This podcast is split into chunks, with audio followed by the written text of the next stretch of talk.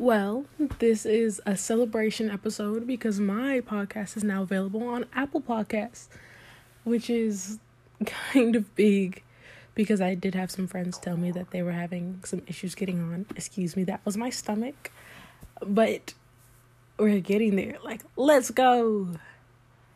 But I just wanted to say thank you to all my listeners because everything I've been through and with my learning disabilities, all say that this should not be possible. I have dysgraphia, which if you give me one second, I'm going to Google and read to you the Google like definition of it. But basically, it's a um, it's a language barrier. Dysgraphia. So, okay, so dysgraphia is the inability to write co- comprehensively, a symptom of brain disease or damage. Only problem is, I was born with this. So, the common causes are physical tremor or head injury or trauma, which is weird because none none of that happened. I was diagnosed when I was little, I might have been 7. And the only thing I could think of is when I was born, my heart stopped beating for a little bit, causing oxygen loss to my head. But, um,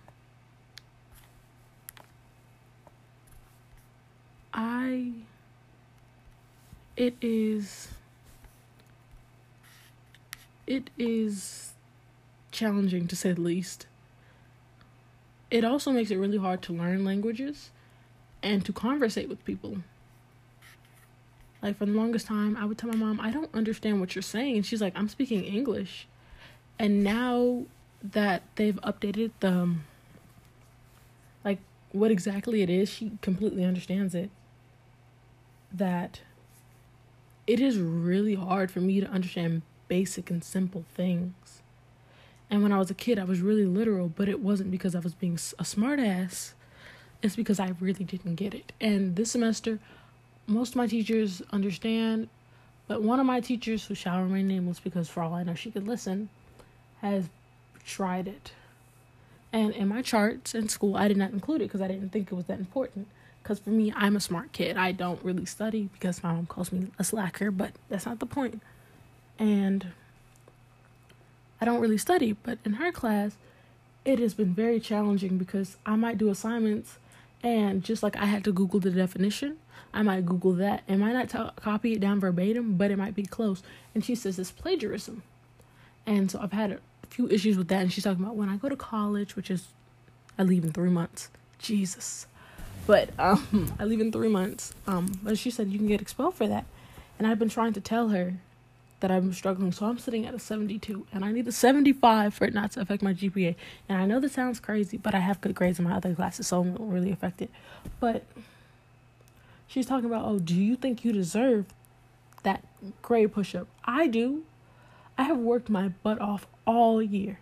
And as you heard with the podcast, I have been struggling through things. And I guess teachers think that they're the only ones with issues and that we're kids or young adults and we can't possibly have issues like that. But we can. Like, my best friend ran away the other day and got caught.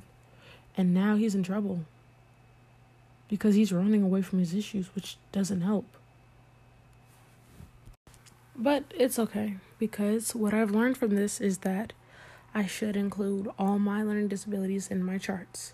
So, we, me and my mom are in the process of filling out the form and getting doctor's notes to sign off and having my counselor sign off. Also, I am not endorsed by them, but I love the app so much. I'd advertise it free for free all day.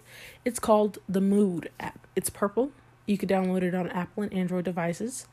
It is great for when you aren't able to like communicate with people. You can talk to people all over the world anonymously and tell them your issues.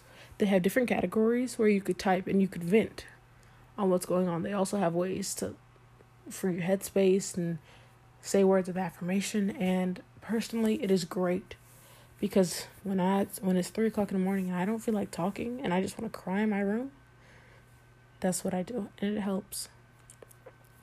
And it might not work 100%, and it's not the same as talking to people face to face or being on the phone. It helps. So I would download it now. It's free. Okay, that's enough advertising for today. But we're gonna celebrate also Krispy Kreme today is giving away a free dozen donuts to 2021 graduates. So go get you a free dozen, please and thank you. Well, until next time.